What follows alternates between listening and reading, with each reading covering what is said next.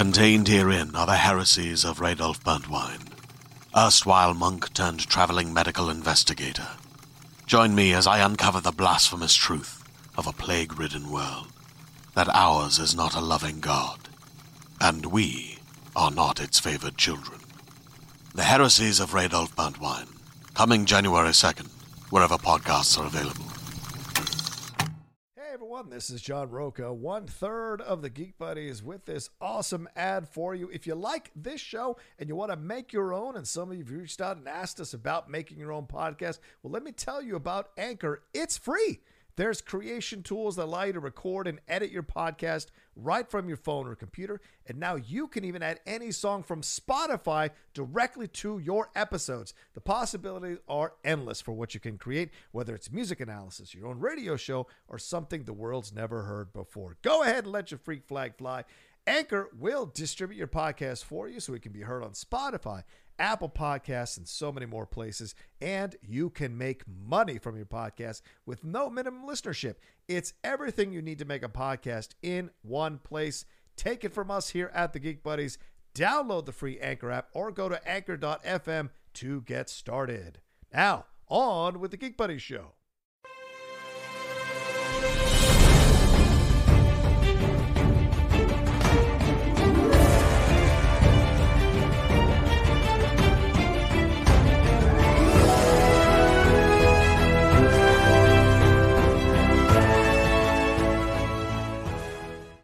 Everyone, and welcome to another brand new spoiler review episode on the Geek Buddies. Hey! Hey! Is it cheesy? Yeah. Do we love it? Yeah. Yes, we do. And we're back to talk episode two, cut and run, of Star Wars The Bad Batch here on this Uh, particular episode of the Geek Buddies. Uh, it is a spoiler review episode, as we said, so if you haven't watched the episode, please stop here.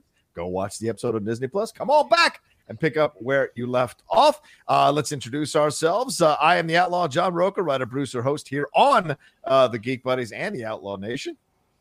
I am Michael Vogel. I am a writer and producer of animated T V shows and movies. And this is Shannon McClung. I'm an animation writer and a television actor, where you may have seen me on Silicon Valley, Brooklyn Nine-Nine, and Teen Wolf. And joining us yet again, and she's going to be joining us for all sixteen of episodes of these reviews here. Uh, it is the great Laura Kelly. Laura, how are you? I'm doing very well. Thanks for having me again, guys. Happy to be back for all these fun reviews. Absolutely. She's the co-host of Force Toast, Toast Pod, and the co-host of the Jedi Way well, here. We have, what, what, what, what was happened? That? What was that? Say that again. Say that again. Uh, Force Toast Pod. Force Toast Pod. There, there it is. Sorry, sorry, Alice. I apologize to you. Get as well. My show name right, or I'm out of here.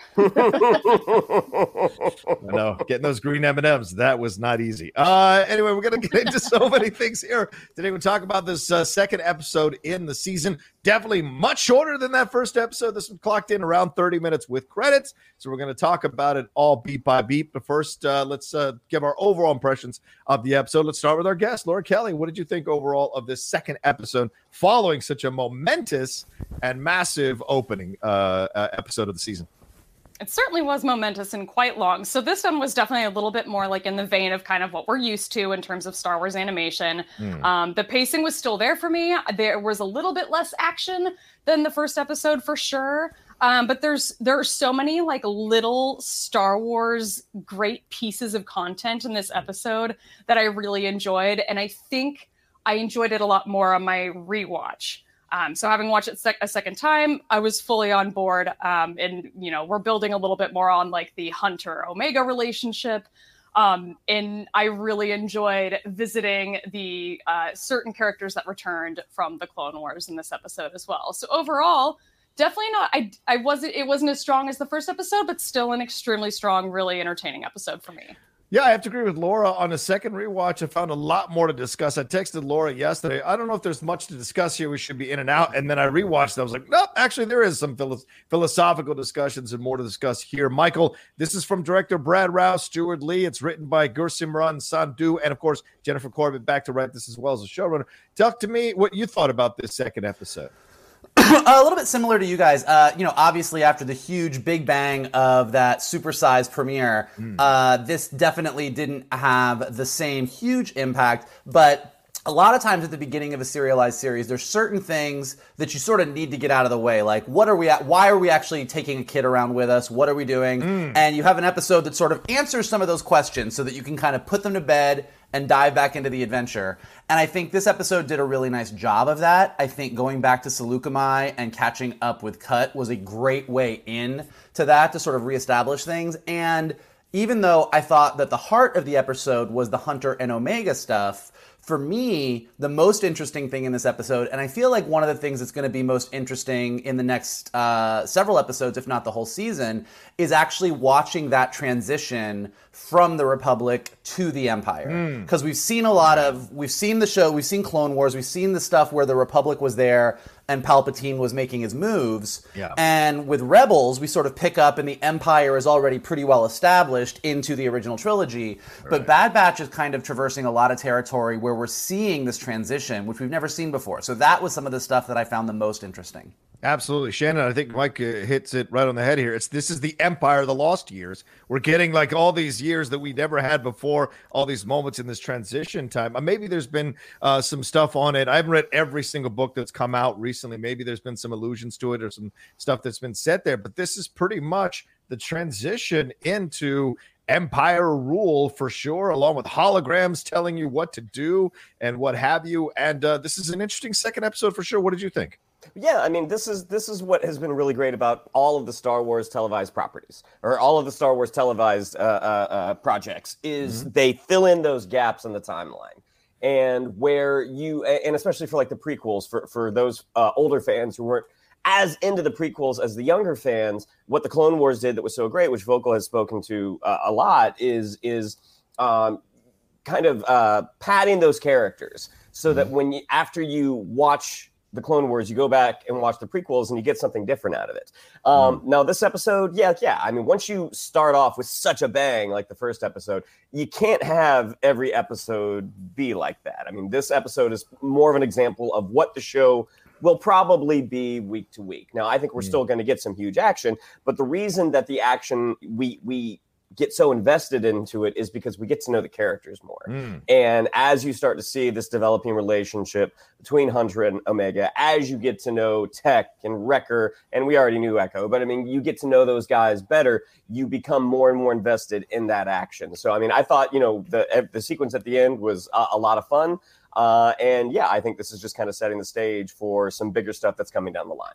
Absolutely. There are concepts that are being dropped just casually in conversation quickly and moving on just to let you fester with them as a viewer for sure as you watch the next scene roll through. I like that they're dropping things that are a little bit bigger than what you're actually watching on the screen. Appreciate that. And I thought this episode certainly did that again. This idea, once again, of free will versus choice pops up. This idea of family. What does it mean to be a family? Uh, uh, all of that seems to really be highlighted here. And speaking of the Clone Wars, we certainly get somebody who returns from the Clone Wars here in this episode as well. Let's jump into it. And last, last warning, spoiler review. If you haven't watched it, get the hell out of here. Go watch it. Come on back. Get out and hang out with us. So let's pick up where we left off. Of course, the Havoc Marauder full of the, uh, the Bad Batch. They've uh, taken off and escaped Kamino and Crosshair, and they're heading towards the planet of Saleucami. Am I saying that right? Saleucami. You did it. Yes. Ah, thank you. You did it. Much. Thank you so much.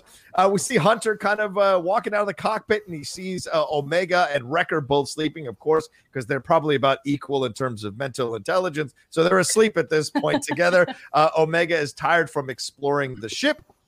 But this question comes up. Uh, he asks, uh, uh, Echo asks Hunter, what are we going to do with a child? It's a very interesting concept. They, she's come onto the scene. Hunter went back for her, made the Bad Batch go back for her. So now there's a responsibility here as a dad. You've taken on this responsibility, and this will come to be in Hunter's face throughout this episode. Uh, as the uh, Havoc Marauder descends into Saleucami, it scatters the Nexu that was hunting several Nuna birds. The ship doors open. Omega shields her eye from the sun, so clearly it's a first time she's seen the sun. She samples the planet's fresh air. She touches the dirt. Then they're walking later on through a forest of towering bith. They walk through a, a, a field of plants uh, with fruits hanging off of them. She gets fascinated, Omega does, by a carrier butterfly. Uh, Echo asks about what uh, asks Tech about what friend they are going to see here on Saleucami. Uh, Hunter says that they are staying off the radar, and all of this person's staying off the radar. And then Echo, Echo asks, well, sh- should you trust a deserter? He says, why not? We're all deserters now by that definition. So, uh, and then they come upon a possible uh, trap. There's a tripwire. Uh, Wrecker trips the wire, which causes some repurposed B one battle droids to pop up. Hunter calms Wrecker down, and then we meet uh, uh, Sue and Cut, uh, Twi'lek, Twi'lek Sue Lawquane. I hope I'm saying that right. Is that right, Lawquane? Lawquane, am Lawquane. I saying that right? Lawquane, right? And her clone husband, Cut, who is there. They are old friends who recognize the clones. They're introduced to each other. When Cut asks about Crosshair, Hunter adjusts his adjusts his Facebook status to "It's complicated," and then Cut and Hunter discuss Rex, who has apparently just been there, and informed Cut and Sue about the clone troopers turning on the Jedi. Rex also warned them about the arriving Imperial presence, and explain. And they explain uh, about the inhibitor chips a little bit more that caused the clone army to kill all the Jedi. Omega explains that, that the Kaminoans implanted uh, uh, inhibitor chips in the clones to modify their behavior. Hunter recalls that Tech said that regulars were programmed to never mention their chips, and Tech comments that this is why Order sixty-six works so well. So an incredible beginning, certainly Omega kind of sampling everything for new, but then Michael, we get a lot more of this inhibitor chick conversation, this impending doom of the Imperial, and we come upon a clone who apparently did not ha- fall prey to Order sixty-six. Cut, who we saw, I think, in episode, season two, rather, of the Clone Wars. Talk to me about this opening. Uh, yeah, so a couple things. Uh, I'm I'm really uh, I really like, first of all, before we dive into the clones uh, for mm. Cut and everything, I'm really liking how they're using Echo.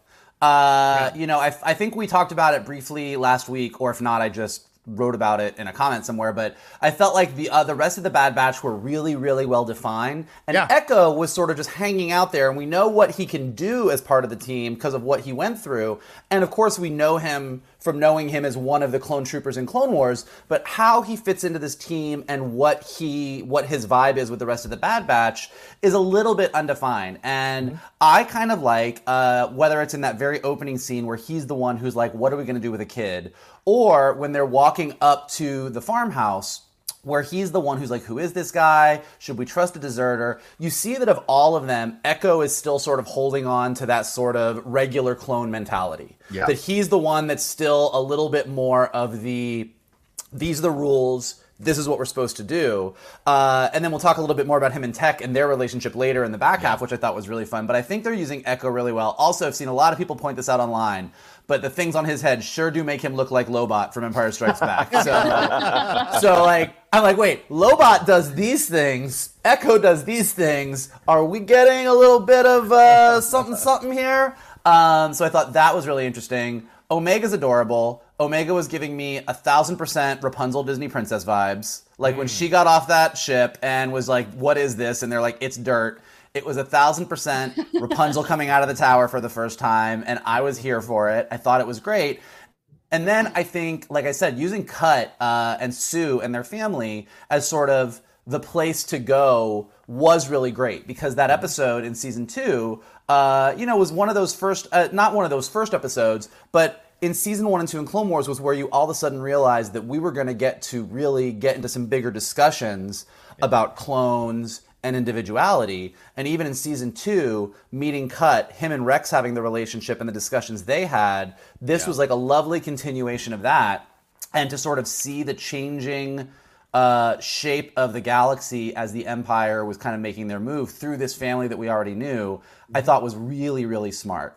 Um, I think that all the stuff with the inhibitor chips was great. It was a little bit of like a review uh, for everybody, just to remind everybody what was going on. But it was also really nice to just see uh, to see Omega, kind of what she brings to the table. Mm. Like, she clearly knows a lot more about what's going on. Like, Tech has figured it, a lot of it out because he's smart. But yeah. Omega really does have a lot of information, and I have a feeling we're going to continue to see uh, the amount of, in- of information she has, uh, and probably some stuff that she's keeping secret, uh, yes. you know, potentially. So how much does she really know about what was going on on Kamino with Order sixty-six, with the inhibitor chips? Yeah. Um, and then as far as Cut goes, I did, like, as I was watching this, I had a question, and I saw a couple different theories online, and I wanted to bring it up to everybody here, like, so why didn't he his inhibitor chip work? Is it like, did you have to hear Order sixty-six for it to work? Has he been wow. out of the mix for so long? Like, I'm really curious, because that's something that they sort of glossed over a little bit. Like, mm. we know why the Bad Batch's inhibitor chips didn't work, with the exception of Crosshair, which sort of worked. But Cut, you would think that he would have just been like, farming or chasing some uh, chasing some Nunas or something, and all of a sudden would have been like, uh, good soldier follows orders. So I was a little curious as to why his didn't. I was totally okay with it. I accept the fact that it didn't, but it was a question that came up for me. Okay, Laura, talk to me about this opening, and then maybe answer Michael's question. Why do you think this happened? Uh, why did What do you think it didn't happen for Cut?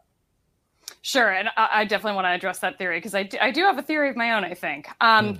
In terms of this opening, I agree with Michael one hundred percent that I really love the way that they're using Echo in this episode. I'm excited mm. to get into uh, some of the sort of banter he has with Tech a little bit later. Um, I think for the most part in this episode, we're getting a lot of Echo sort of acting as like the audience that may or may not have yeah. actually watched the Clone Wars before. Yes. Um, he, or maybe they watched it and just don't remember it all that clearly, because we're having to sort of reestablish, like, okay, who is Cut, who is Sue, what's the deal with them? And it was uh, it was really fun, I think, to bring both of them back. Um, part of my theory for answering Michael's question is that I think we're going to see more of Cut. I have a feeling we're going to be bringing that character back at some point later in the season, mm-hmm. and maybe we'll learn a little bit more then about what happened with his inhibitor chip, um, okay. and, or what didn't happen. Um, but I really enjoyed this scene. I loved a lot of the scene with, uh, with Omega coming off of the ship. We get a little bit of like, it's sort of like the other side of Anakin hating sand, where she just drops to her knees and is just picking up the dirt and letting it run through her hands. It's just really, it's this really great little, you know, juxtaposition there between what we saw. Mm-hmm. There's a beautiful piece of score that's playing over the scene where she's, you know, kind of dancing around in the dirt and saying that it's amazing. And it's just very cute and very pretty. Um, I, I really enjoyed the scene of the uh, the Nexu coming back um, into Star Wars, or taking other parts of Attack of the Clones or bringing them into this show. And I'm totally here for it. I love the little prequel drops that we're getting in this show. That's for um, sure. But yeah, one of the things with Cut Lawquane, if you do want to go back and revisit this this episode in season two of the Clone Wars, it's called The Deserter. Um, where we learn a little bit more about him and uh, how Rex came to know him, and sort of how their relationship builds in that episode and how it evolves. Um, mm-hmm. So I love the idea that that when we leave Rex at the end of season seven of the Clone Wars, that that is where he goes, that yeah. he goes back to Cut and Sue and to the Lawquane farm. Um, I thought that that was really cool. So I'd love to know a little bit more about what happened in that scene. That's why yeah. I'm kind of hoping that maybe we get a little bit more uh, from Cut and from Sue later in this season. Um, but yeah, I think that this was great. We've got uh, Sue is a really, really great. She's a sharpshooter. She's got a yeah. little bit, you know, I love that she kind of recognizes that the Bad Batch. We know that they have an established relationship. They've been there before. We have Uncle Wrecker is yeah. the uh, relationship he has with the kids who are. This is one of those things that was sort of tackled in the Clone Wars. Those children are very unusual looking. Yeah. Um, they're a little bit easier. They're a little bit easier on the eyes in this sort of design style and this animation right. that we're seeing. When you see them in season two of the Clone Wars, they're they're just a little bit weird looking. Um, but I think basically that the thing that they don't say in this episode is that Cut Lawquane is not actually their their biological father. Right. He's their adoptive father. We don't know who their human father is. Yeah. Um, but this is, he's obviously very attached to them and has become a very great father to them. And I love seeing how he brings that in to sort of instructing Hunter throughout the episode later on too. Yeah. Um, yeah, absolutely. In, in terms, yeah, in terms of Michael's uh, theory, I think that number one, we're going to revisit Cut later. Number two, Saleucami is a huge planet. We don't actually know where they were when Order sixty-six took place. And when I say they, I mean like Stas Ali was the Jedi Master who was killed on Saleucami during Order sixty-six by her batch of clones. Um, but that could have been happening on like the other side of the planet. Yeah, for sure. And I have a Good feeling point. that if like if there isn't a Jedi in your immediate, like, your the proximity, maybe it just wouldn't have really affected anything. Like, he would have gotten that message and been like, well, there's nobody around, so I think I'll just hang out. Um, but I, okay. I think that I almost wonder that if we're going to see Cut again later in this season, and if he does happen to come across a Force user at some point, whether it's one of the Jedi that we know are alive or Ahsoka Tano or something like that, that maybe he might react maybe. in a sort of way. But I that's just my theory, is that there was nobody in the proximity. So okay. I'm not sure. All right, Shannon, let's go to you here, man. Uh, what did you think overall about this opening intro? And then how do you answer uh, Michael's question that he posed as well? Yeah, one, I think I, I love that they dropped the Clone Wars narration at the beginning, because one, yeah. the Clone Wars are over, but also this is now its own show. Like, they Good use point. that as sort of like some connective tissue from one into the other. Um, I love the shot of Omega and Wrecker passed out with with all of these things opened. It looked like two kids on Christmas morning, right. you know, after, after all of the, after the, you know, that, that adrenaline has worn off from, from opening your presents. Um, it's like literally like they're, everything's open and they're just, you know, passed out. I was like, oh, that's, that's really funny. That was a nice, that was a nice move. Um, it's interesting what you guys said about Echo, because I think initially in the promos, you see Omega and we just, or, or rather I just sort of assumed like, this is, this is our window into this mm. world. And it is to a degree, but it, it is more Echo. I mean, it is someone yeah. who is new to the world of the Bad Batch, because for Omega, outside of Kamino, everything is new. So, I mean, one, it's, yes, it's, it's a very sweet moment. You, you get to see sort of this, you know, the wonder of a child uh, seeing things for the first time.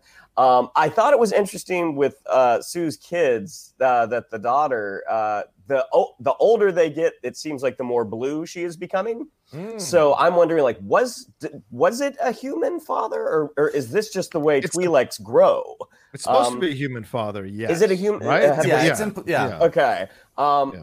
But yeah, I mean, to the to the the Cut Order sixty-six of it all, um, I I hope this is revisited, because otherwise, I do think this was a a missed opportunity in the storytelling. Like, I do actually think, like, yes, if you are not aware of a Jedi's presence, you wouldn't necessarily know what to do. I mean, mm. you know, y- you, the assumption is that all these clone war, all these clone troopers are going to be uh, headed by by a Jedi. Mm-hmm. And so, I mean, I don't think if you're away from it from soon, I, I think an, an inhibitor chip works no matter no matter you're with the clones or if you're not. I mean, I think that doesn't affect the the. Uh, uh, how much the chip will work. But if you're not aware of anything around you, um, I, I don't think, because even like thinking about when we watched it in Clone Wars, when Order sixty-six mm-hmm. happened, they didn't become automatons. Like, they didn't become zombies. Right. Like, they literally like, hey, we got, we got to go kill this person. And then after it was over, like it was over, like they kind of went back to how they were. So mm-hmm. I see, I well, could see Cut having a blip. Hold on. I, I could see Cut having a blip and not really knowing what it was, and then just kind of caring about his day. Okay. I think that's true. I do think there is a very subtle uh, bit of retconning going on, which I think is good, is that because we've never really addressed what happened to the clones post-Order sixty-six, right. what we're seeing, and we see a lot in this episode, is that not only did the clones execute Order sixty-six, but post that, they all kind of became assholes. Like mm-hmm. there's there's definitely the like show, in this yeah episode. like they've de- yeah they've definitely like uh, Order sixty-six wasn't just kill the Jedi and then go back to normal. Order sixty-six was kill the Jedi and then basically become a much more aggressive mm-hmm. uh, trooper than you were before. So I think that's gonna be interesting. We'll see it in a little bit. Yeah, and I I, I think that's uh, I lean more towards the fact that there are no Jedi around, so there was no need to activate him in this way. It doesn't make any sense because the other clone troopers were handling it. But there must be a reason that Rex came to uh, Cut, and then the Bad Batch subsequently, about a day later, come to Cut. So Cut must be some kind of he must represent something that they instinctively uh, know to go to, to talk to, or touch base with. Here in this situation, and he's a pretty progressive guy. He took his wife's last name. Give him respect. Respect to the man. I got to give it up to the guy. Uh, also, let's and uh, let's move on here. Cut and Sue's children, as uh, Laura just mentioned, come running in. Wrecker is delighted to see them. Uncle Wrecker there. They check out Omega because there are no children here, and they walk out with her to play. They're playing catch, and true to form, Omega asks, What's the purpose of this game? So they cut to, uh, and then they get some intel on Omega from Hunter. Uh, Hunter explains to Cut and Sue uh, that uh, she might be, a, she's a uh, like them, a defective clone, but that Cut ominously says the Kamin- the Kaminoans don't create anything without a purpose. So I'm holding on to that. I still think she's a spy. Hunter pushes back on her uh, purpose and says she's just a kid. Then Cut makes a joke that battling droids was easy compared to raising a child.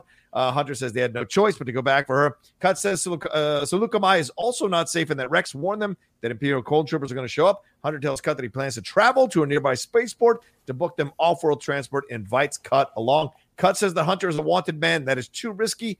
Cut says he has to do what is best for the children, and Hunter watches with a smile as Omega plays ball with the Lawquane children. So we'll stop here real quick, and then we'll move on to the next scene. What do you think this uh, means that uh, uh, that uh, Cut says here, uh, Laura? The Kaminoans do not create anything without a purpose, and this idea of idea of Omega still discovering everything as she goes along. We're seeing this father role being played by Hunter, like slowly but surely throughout this episode here. What did you think Cut meant first, though?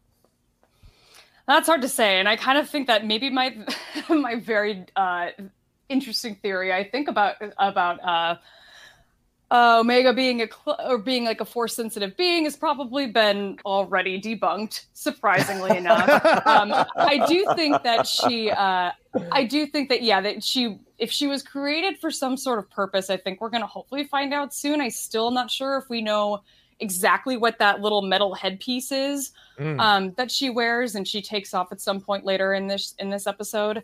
But I, uh, yeah, it, it's one of those things where I think that Cut definitely has a point that they're not creating anything without any kind of, you know, intention. Yeah. There was definitely something there. I still don't think that she's a spy. Okay. But, and I'm really hoping that she's not a spy, but just because she's just so adorable and precocious. True. But I, I think that th- there's definitely something there, whether it was just like enhanced intelligence or enhanced curiosity or something. I, I truly am not sure at this point. Okay. Uh, I don't really have a theory, but I do think that uh, I, I really am hoping that we don't draw out this sort of questioning process too much longer. It would be nice to, to have a little bit of a hint or an answer as to what exactly her enhancement or defect is, depending on, uh, I guess, who you are. Yeah. Uh, uh, Shannon, some people pointed out that her hairstyle is very similar to Palpatine. Do we have a Palpatine clone? Oh, God. What What, what is your thoughts on uh, what uh, Cut said about uh, Omega here? I mean, I definitely don't think she's a Palpatine clone. I mean, when All right. I looked at her hair, I, I thought of Cut's hair from season two, and it was kind of just grown out a little bit. With a Fair enough. Just a different color. But yeah, I mean, I, uh, one, there was a moment in the episode, and I'll, and I'll say, I'll talk about it when we get there, that I thought for sure, I'm like, oh, Laura was right. Laura was right. Here comes, here comes the Force. Um, but but agreed. Like, yeah, I mean, this is clearly what going to be one of the mysteries of the season going forward is like, mm-hmm. what what is Omega's deal? Because that that headpiece that she has on, is that a, an insignia of Kamino? I know one of the, the Kaminoans had it, was, yeah. was wearing it around her neck as well. So I didn't know if that was, is that the Kamino sort of sigil or or is... Or is that just something that connects her to that one particular Kaminoan? I wasn't sure. I don't think we know yet, do we? Um, uh, yeah, I'm not sure. Yeah. Uh, Michael, what do you think about this uh, thing that Cut references?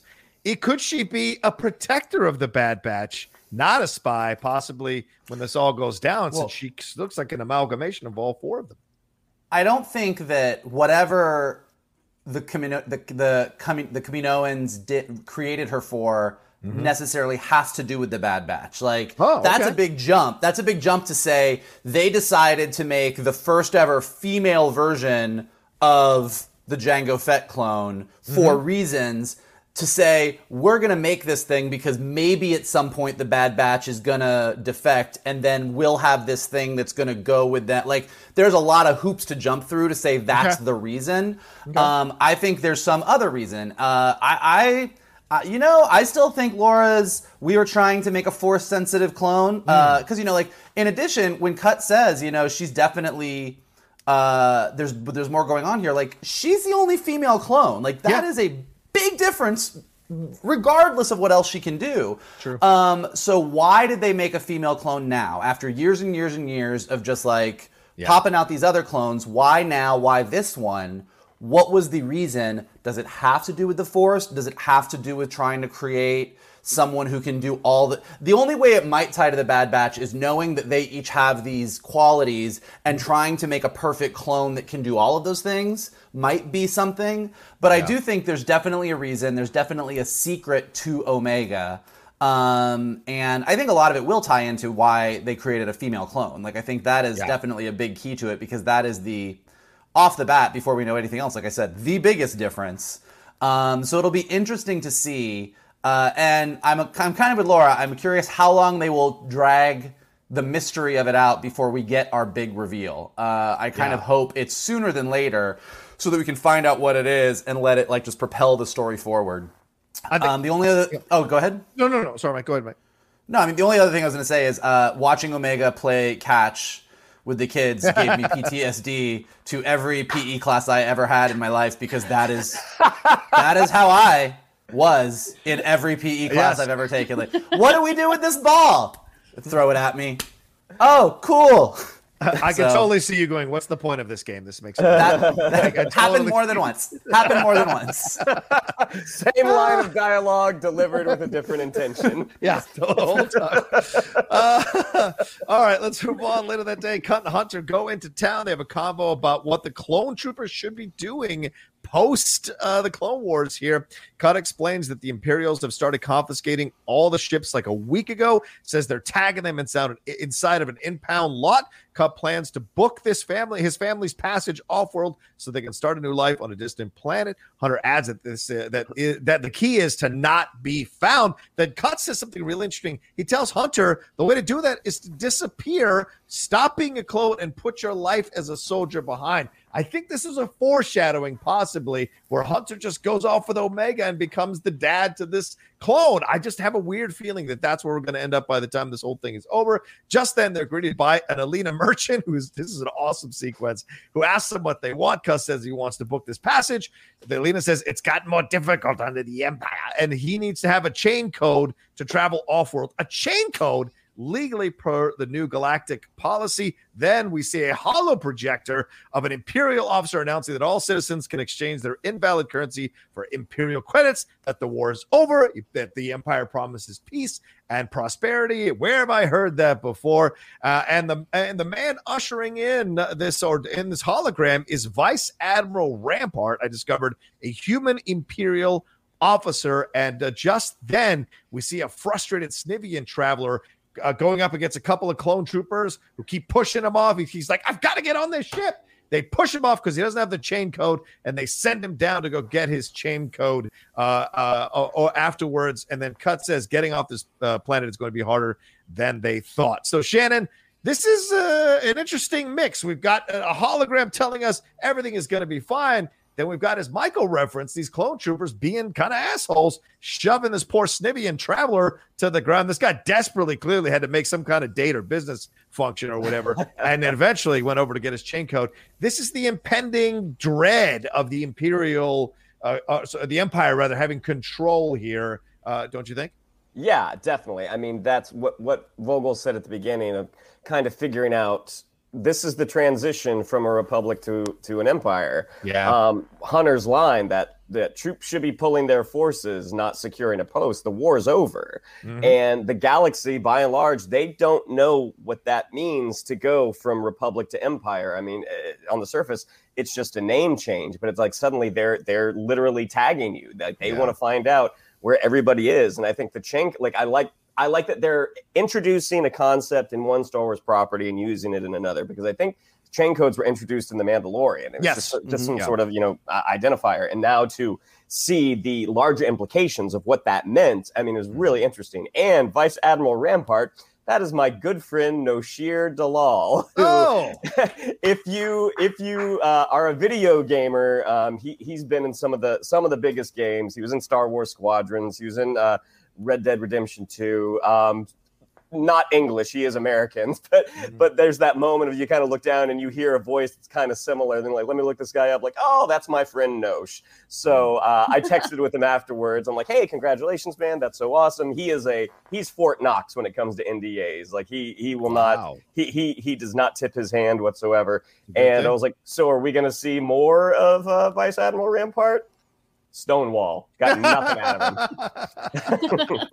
uh, probably because you were about to spill the tea if he said anything. So well, I, I wouldn't have put it up if he, if he told me that. So he wouldn't have said it. Smart move, Nosh. Uh, all right, M- Michael, what do you think is happening here? Are we just kind of laying the seeds a little more about how the, the Empire is going to be and how these clone troopers are going to be used in forceful yeah. ways by this Empire? Yeah, I mean, I like I said at the beginning, like this is one of my favorite things about this episode is from a bigger world-building Star Wars thing is just watching this transition happen and kind of watching everyone's confusion, like watching watching everybody not understand. And like you really do realize the fullness of like, I'll give, you know, as, as much as it's been well-documented on the show that I'm not the biggest fan of the original trilogy, you've got to give Lucas credit for the bigger picture of things, which is this throw the galaxy into just utter turmoil where planets are at war with planets. There's war. You're just tired of the fighting. Yeah. Everything is going on every single day. There's clones and droids. Everything's blowing up. And then all of a sudden it just stops. And this galactic empire shows up and says, hey guys, war's over. We've, we're giving you peace. We're giving you a new monetary system. You can't really use the monetary system unless you get this chain code. So why don't you get the chain code and why don't we register everything for your safety now that the war is over?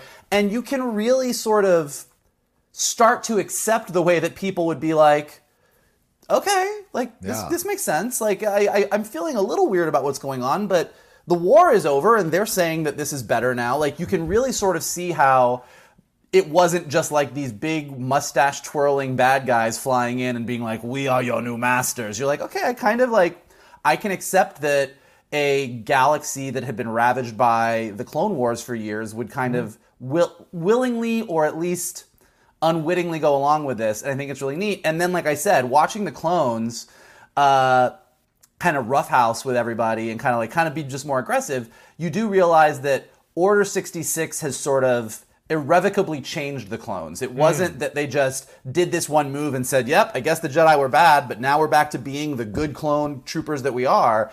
There is just a higher level of aggression. They're they're acting more like what we assume, st- what we know stormtroopers to act like. Mm-hmm. And it's going to be interesting to watch this transition as they phase out the clones or whatever they do and start replacing them, uh, as Tarkin kind of alluded to in the first episode, with uh, cheaper labor who has much worse aim.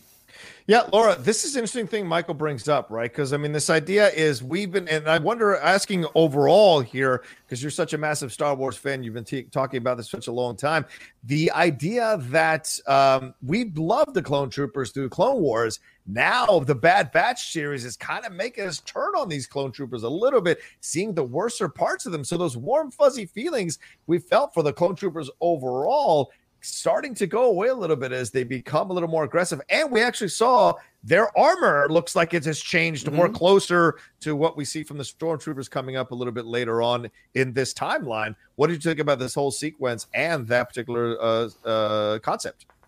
Well, I kept forgetting that they were not stormtroopers. Every time I saw them, I had to like con- continuously yeah. remind myself like what time period we're actually in. Um, but, you know, kind of the way that you're talking about the empire and how the this monetary exchange and chain code business has been brought about, it did, it, it does sort of make me think back to things like reading the novel Lost Stars and how there are characters in that book that are supposed to be our protagonists that are like all for the empire. And you kind of understand, we're laying the groundwork now and kind of understanding why that is. If you lived on a planet that was ravaged by a war during the Clone Wars, whether you were a separatist or with the Republic, you can kind of see the advantage of somebody coming in with the propaganda of the war is over. We're going to start taking control and make everything more orderly. Yeah. Um, so it's sort of laying the groundwork there. Um, I, I got to say there's a little bit of rhyming here in this whole sequence with the Phantom Menace where we're talking about mm. exchanging credits because the Republic credits are no good here. Um, we've got this blue Aleena uh, alien whose name I can't pronounce, but she's voiced by Nika Futterman, who everybody uh, should know as, mm-hmm. as playing Asajj Ventress if you're a Star Wars Clone Wars fan. Um, but she's she's the same species as Ratz Tyrell, who is also mm. in the Phantom Menace. He's the mm. only uh, character pod racer who actually dies in the pod race. Um, but yeah, there's there's a little bit of rhyming there with Phantom Menace, which I appreciate fully. And the fact that we're kind of seeing all of these clones kind of become a little bit more aggressive. We know that it's coming, that eventually they're going to be commissioned. We just don't know exactly mm. when. I almost wonder if we're going to end up kind of rolling back to, at some point, we're going to start empathizing with these clones again as they're getting decommissioned, and we're suddenly having to explore again the philosophy of, we were created for the purpose of war. Now there's no war. Now they don't need us. Now what?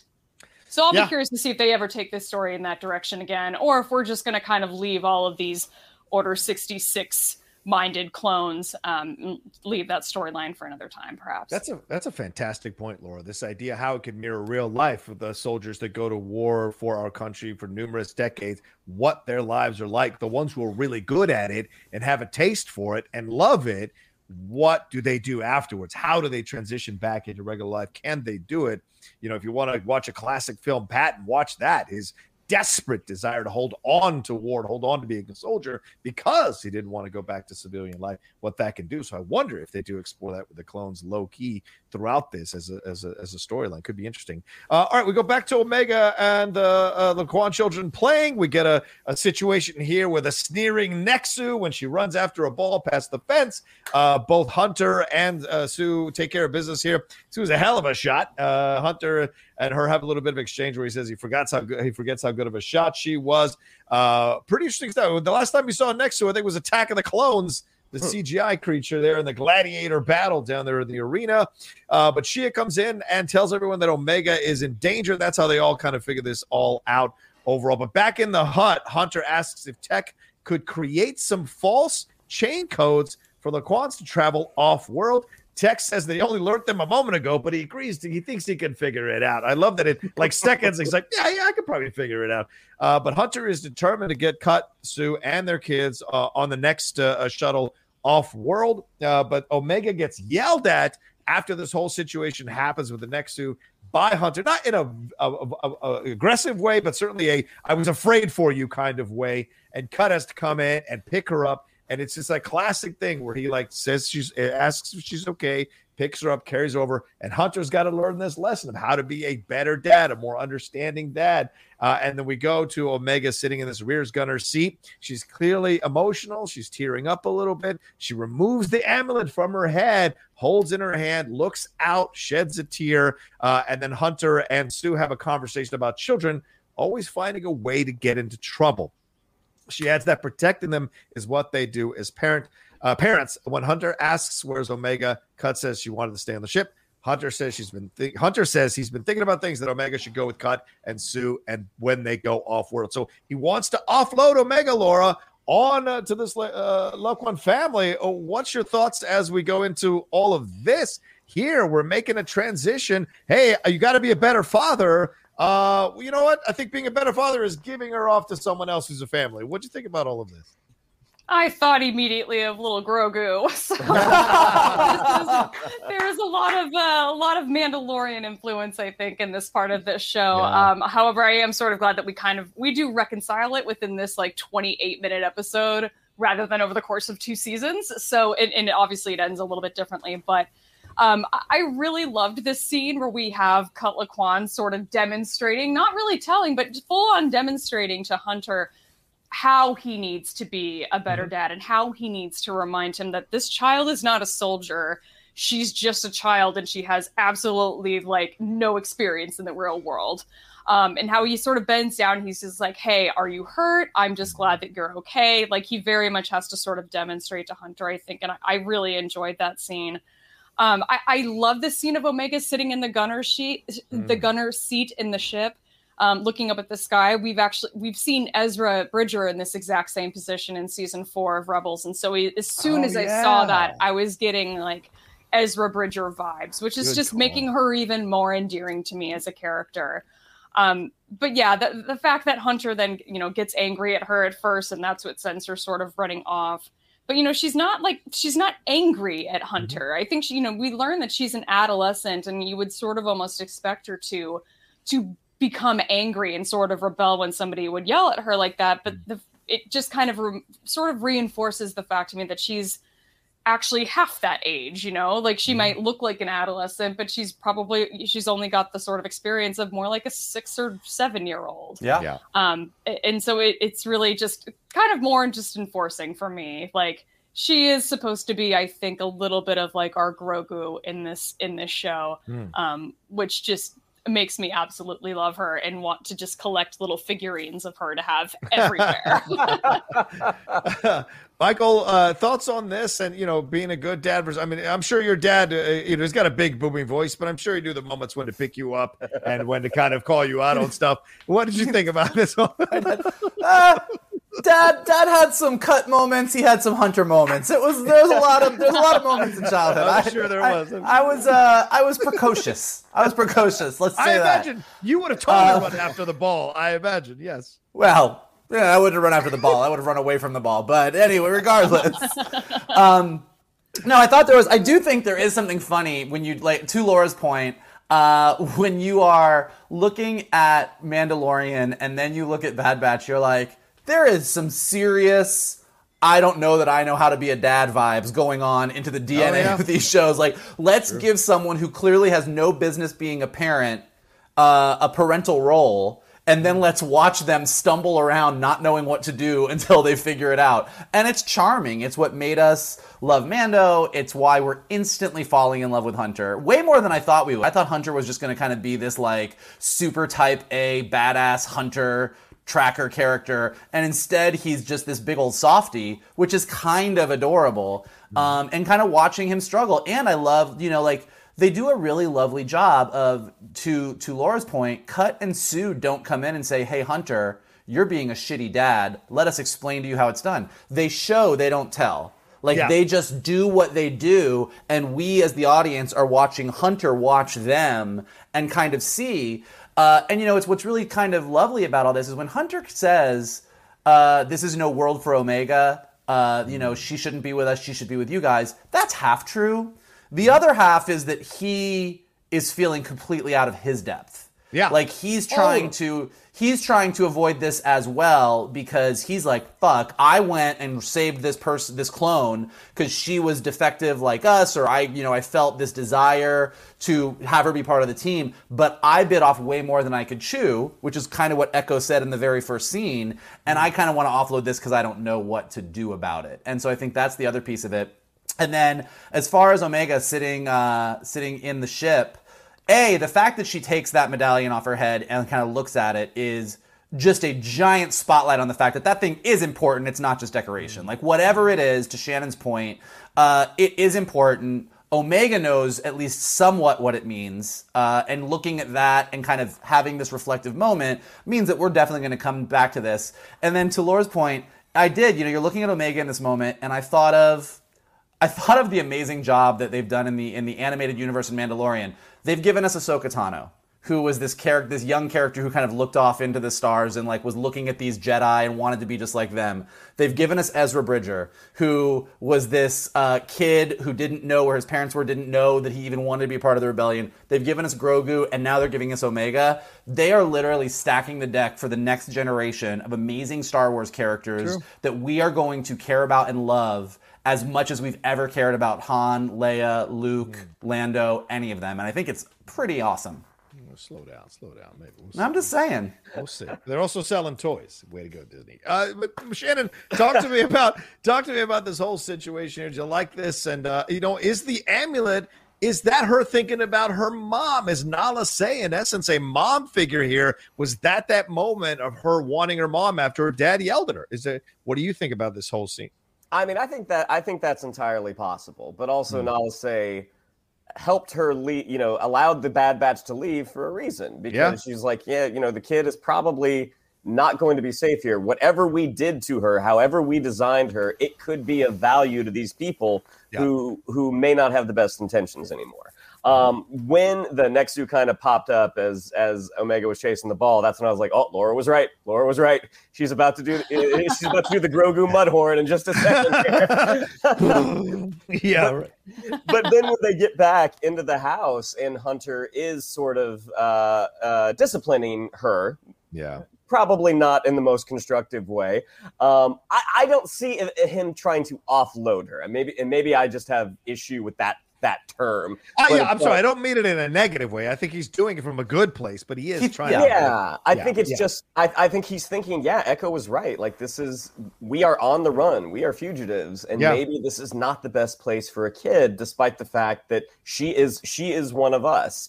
So, but but how Laura, what Laura said about uh, Cut immediately kind of getting on Omega's level, asking if she's okay. Yeah. It's like, oh yeah, this is what this is what uh, an experienced parent does. Yep, and you see why Sue ha- has you know is quite happy to have Cut uh, be her uh, life partner and help her in this parenting of her two children. That's a smart move.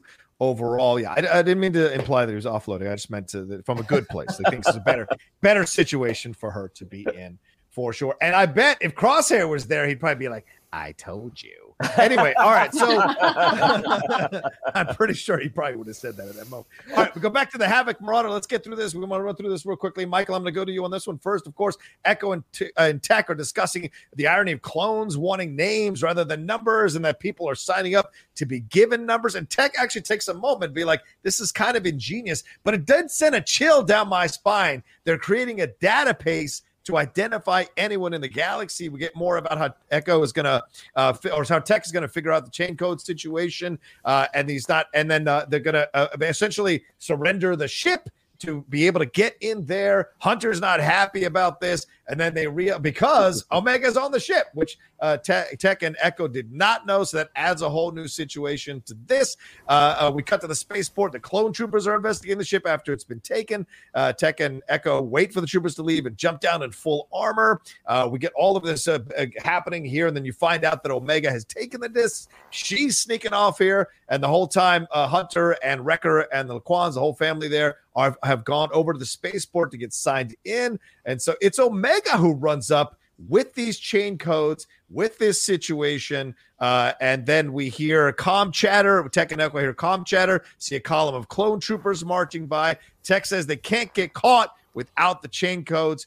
Echo disagrees. Uh, and this is where we get uh, going. They notice that Omega and the discs are, are, are missing, as I said, that Hunter and the Lawquanes are in line. And Tech tells Hunter that Omega is going to pass them the chain codes. And Hunter is freaking out, fearful for Omega's safety. Sue reminds him the kids find trouble, and Wrecker runs off to help. Uh, I think I'm just going to speed through this real quick, and then we'll talk about this entire sequence uh, over. Oh, maybe, maybe we'll stop here, and then we'll talk about the action sequence leading off with Shannon. So, Michael, all of this, Omega get involved with this, chain codes, people signing up, the database, talk to me. This is a chilling concept. Yeah, it is. I mean, but like you really do see, uh, again, we talked about this last week, you know, kind of using the clones to have discussions about uh, individuality, what it means to be a person, whatever. So kind of making that point that one of the things they did, again, from the prequel trilogy into the series, is they made the choice that all the clones started to give themselves names. It's one of the most brilliant things that they did. Yeah. So automatically in the movie, bunch of like sort of clones that all looked like Tamora Morrison and all were just doing their duty. And then we get to the series and you're like, my name is Rex, my name is Fives, my name is Echo. And giving themselves names made them people, t- took them down a road where they became characters to us. So to have those characters that went from being numbers to individuals, having a discussion about how the Empire is trying to take individuals and turn them into numbers is just great storytelling. Like, that's just awesome. Uh, then in addition to that, I am loving the Tech-Echo dynamic. Mm-hmm. Like, again, Echo just sort of has this by-the-book sort of, I'm a I'm a soldier, this is what we do. And Tech, whose brain is working twelve times faster than everybody else's, who's a little bit dismissive and doesn't necessarily tell you everything he's thinking about because his brain is working so fast, watching Echo sort of get annoyed with him as Tech's like, well, this is obviously what we're going to do. It's the best move. And he's like, how is that the best move? Like, their dynamic is really fun. Uh, and then...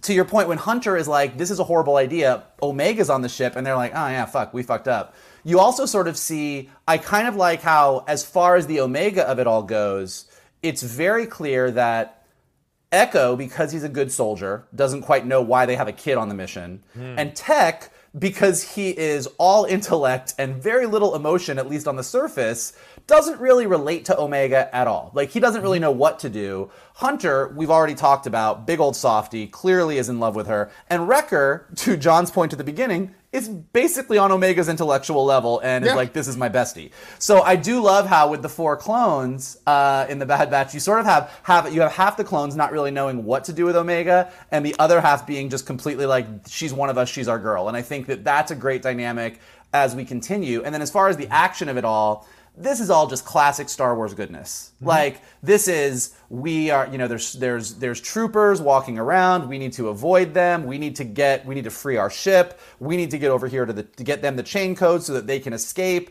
There's a clock. The troopers are walking down the line, checking everybody's information. Oh yeah. shit, is Omega going to get here? Like, this is just a really classic, what we've come to expect from Star Wars, and it's executed really, really well. Yeah, the tension certainly is there for sure. Yeah, is Mike right here, uh, Shannon? Is this four men and a baby? This feels like this is what we're dealing with here in this situation. I mean, it just feels, and I love it that I love that they have Omega do exactly what a child would do: crying one second, five minutes later, leaning over from the chair. What's up, everyone? It is a great brand, you know. And so, like, she's moved past it. So, yeah, what did you think about this whole thing?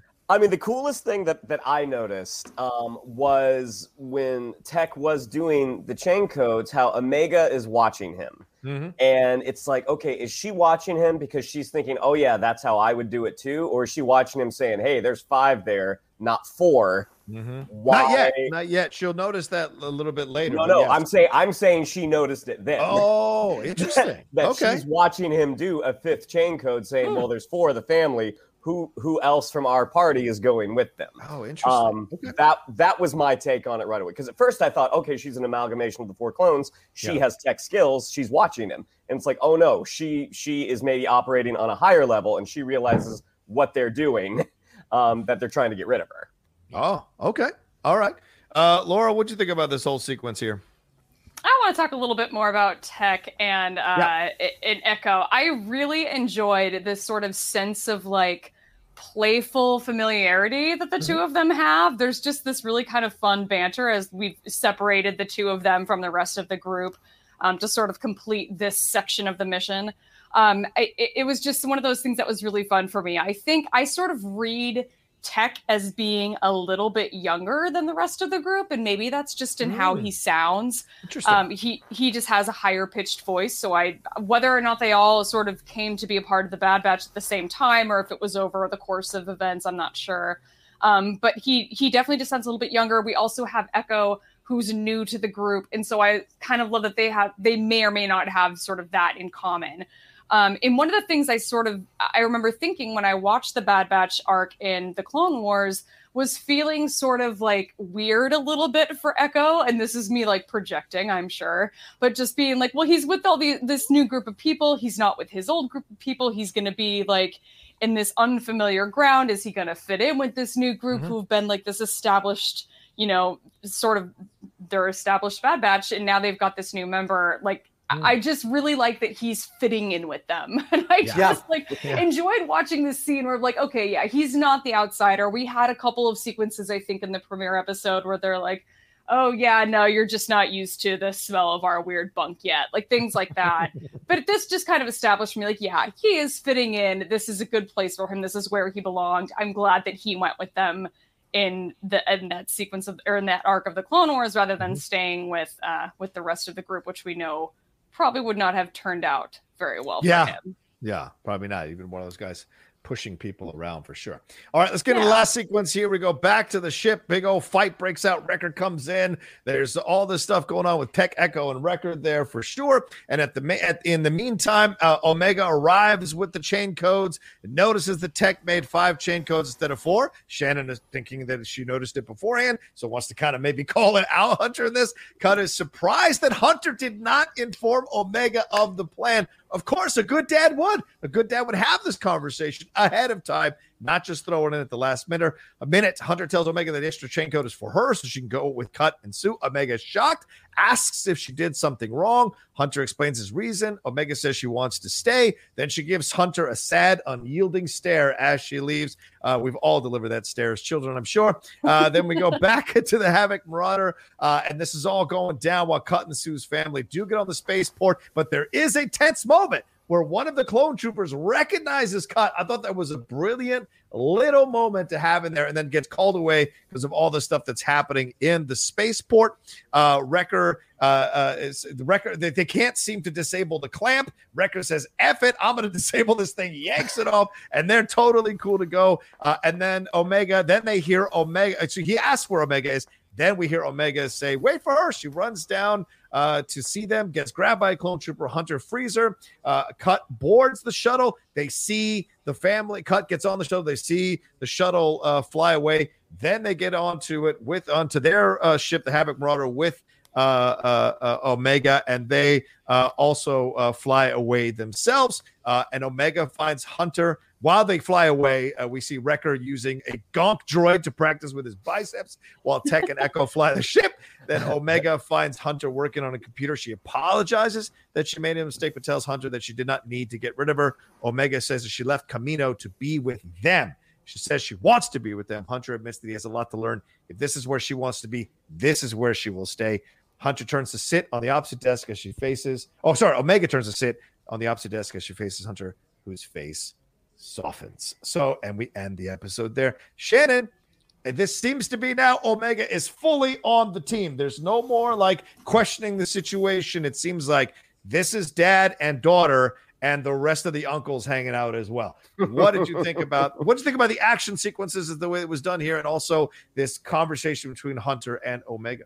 Well, I think to kick it off, when o- Omega runs into that Imperial R two unit, and that screech it made. I'm like, yeah, yeah. oh my God, I don't think we've ever heard an R two alarm system go off like this. Like, oh, yeah. that is that is going to get that's going to get people's attention. Um, but yeah, I mean, the, the whole action scene was great. I mean, the the the, the fun thing that Star Wars is always uh, able to do is you have different you have different kind of points in the action, that you have the fire going on while we're also trying to do this other thing. And Echo or uh, Tech has done his best to to uh, was it Echo or Tech who who's trying to get the, the boot off the Echo. Echo. Is it Echo? Yeah. Trying to get the boot off the ship, and then, as you said, John, like uh, if if you can't get it with finesse, Wrecker comes in there and just rips it off. Why um, isn't Wrecker doing all that the whole time? Why are they wasting trying to uh, trying to science the shit out of it? Just send Wrecker over there. Anyway, sorry, go ahead. You can't sorry. break everything.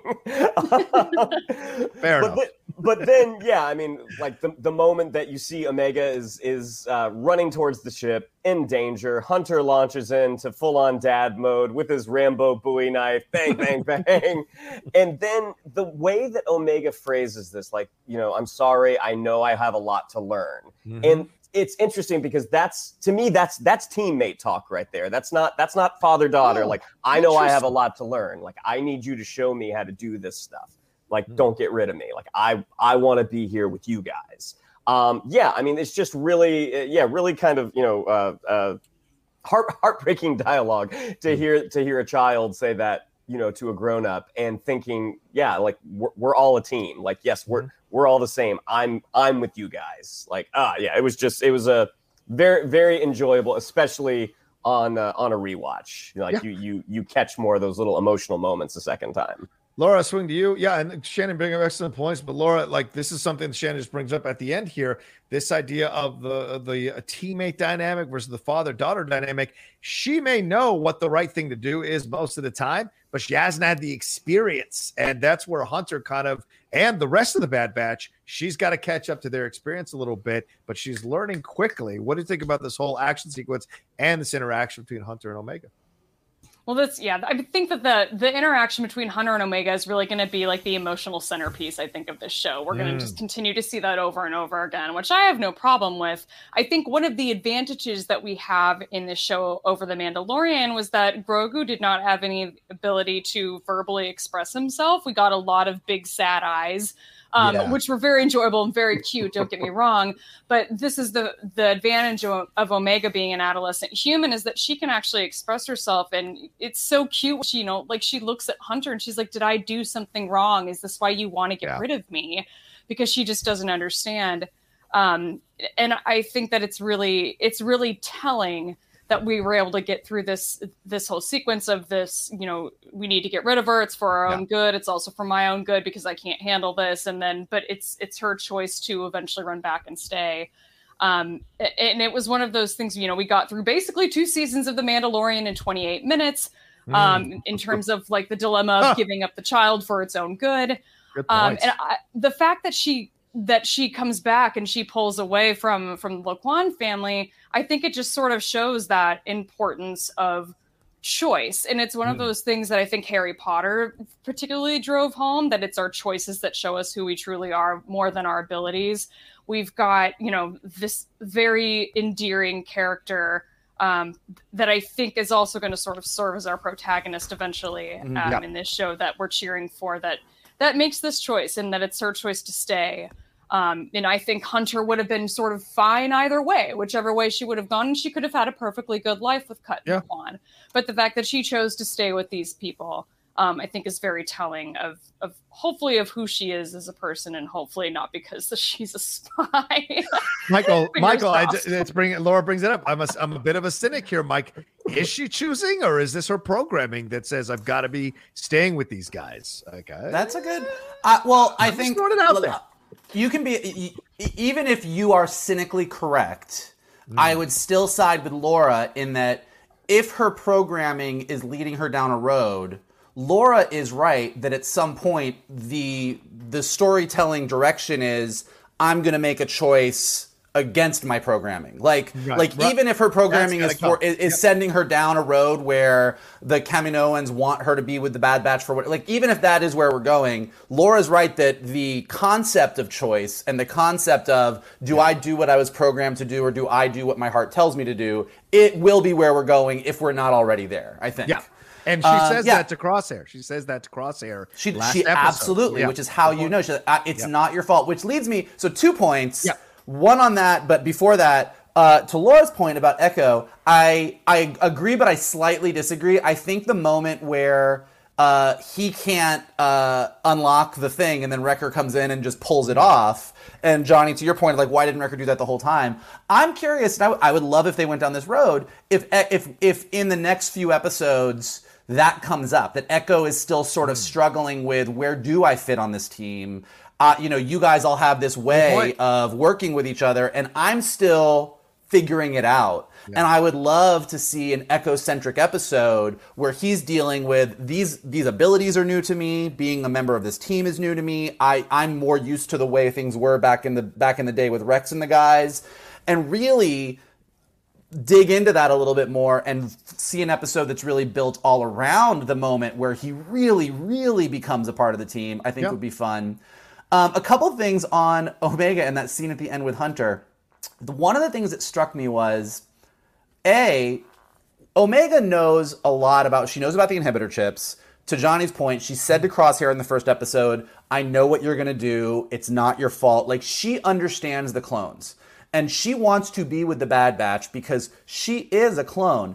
And it struck me that if she wasn't female, if she mm. was a little boy who was clearly just a mini clone, a mini Rex, a mini Hunter, whatever, mm. I think everyone would have a much easier time understanding, you are us, we are you, we are all the same, of course you want to be with us. But by making her a female, it automatically sort of distances her to a degree mm. where everybody's treating her more like a kid or more like a, and, and, and I think she actually understands better than the Bad Batch does that she's them. When she says, to Shannon's point, the way she phrases it, I know I have a lot to learn. Mm-hmm. Like, she she wants to be what they are. Like, she wants, you know, even in that lovely moment, the Steven Spielberg Jaws moment in the first episode when they're in the prison cell and she's copying every move that Hunter does. Like, she wants to be them because I think she understands that she was created from the same stuff. Uh, in a way that we, it's even hard for us as the audience because we automatically like, oh, you're cute, you're Omega, we want to take care of you. But she's a mini clone. She's as much yep. them as Boba Fett or anyone else's. And so it'll be interesting to see uh, the more that she reveals and the more that they really get into. She is that she's built from the same stuff they are. It'll be interesting yeah. to see how that dynamic grows. Agreed. A thousand percent. Uh, all right. Well, there's our spoiler review of episode two, cut and run here of Star Wars The Bad Batch. We thank you so much for watching or listening to this. You remember, you can always download it on our podcast feed, the Geek Buddies podcast feed, wherever you find podcasts. Uh, uh, Shannon, what do we have to tell them? Yeah, I'd like to follow us on social media. On Twitter, it's at geek underscore buddies. On Instagram, at the underscore geek underscore buddies. If you'd like to follow me on social media, on Twitter, it's at Shannon underscore McClung. On Instagram, at Shannon the Geek Buddy. If you would like to follow Mister Vogel, it is at M K Toon. If you would like to follow Mister Aroka, it is at the Roka Sis. Mikey? Uh, look, we don't need chain codes. We're not going to register you. Everyone is welcome here at the Geek Buddies. We are a free place, uh, free from empire rule. So uh, if you would like to hang out with us, all you need to do... All you need keep to do. Keep it civil. As long as you keep it civil, yeah. uh, okay, keep it civil. But other than that, uh, but here's some things that you can do to help us keep doing what we're doing. Uh, definitely smash that like button below. Uh, subscribe to Johnny's Outlaw page. There's lots of amazing content, including other spoiler reviews from all the other geeky things that are out there from the Geek Buddies. Yeah. Uh, if you're listening to us on Apple Podcasts or Anchor or Spotify or anywhere where podcasts are available, uh, definitely leave us some stars. Uh, leave us some comments. It helps us go up in the rankings. And the best thing that you guys can do is retweet this video, post it on your Facebook pages, put it on your Instagram stories, text it to your friends, text it to your parents. Say, hey, you should listen to these guys. They love Star Wars. And then get your parents super into Star Wars as well. That's what I do. Uh, definitely leave some comments below. Let us know what you thought about this week's episode. And definitely stay tuned because we have a bunch more episodes of Bad Batch spoiler reviews coming up. Absolutely, absolutely, and of course, thanks again to the great Laura Kelly for sitting in and uh, being going with us on this ride. Thank you, Laura. Where can they find you? And please plug anything you got. Sure. Speaking of the Outlaw Nation, come find me and John over on The Jedi Way. That's a show hosted on here, here on his channel where we just talk about Star Wars in general. It's every other week and it's a lot of fun. And you can follow me on Twitter at shutup underscore Laura. It's right down there. That's my Instagram handle as well. The show that I host with my friend Alice, that's an audio podcast, is Force Toast, a Star Wars happy hour. Follow that show at Force Toast Pod. And stay tuned. I'll be coming back to the Movie Trivia Schmodown in the Star Wars division at some point soon. Ooh. Look forward to that. Yeah, she is ready. She wants that belt on her shoulder, ladies and gentlemen.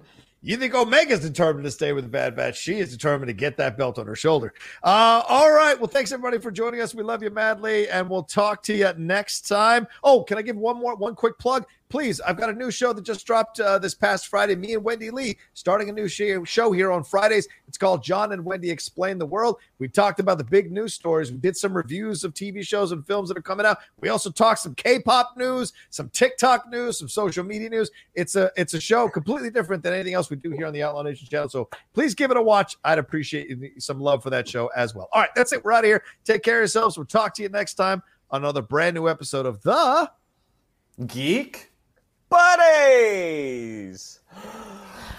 Hey!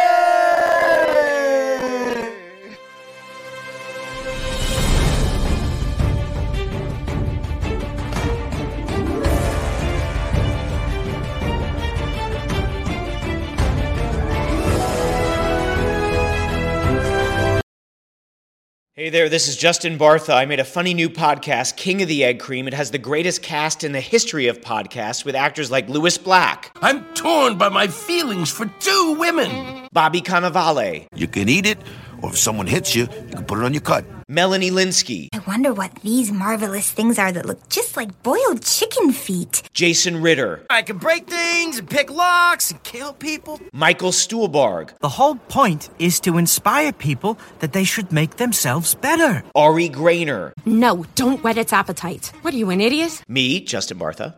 That's not just any egg cream, that's a Lemke's special. And all narrated by the hilarious Richard Kind.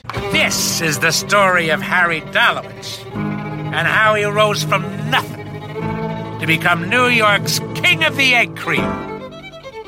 So if you like funny true stories, come listen to King of the Egg Cream, available wherever you get your podcasts.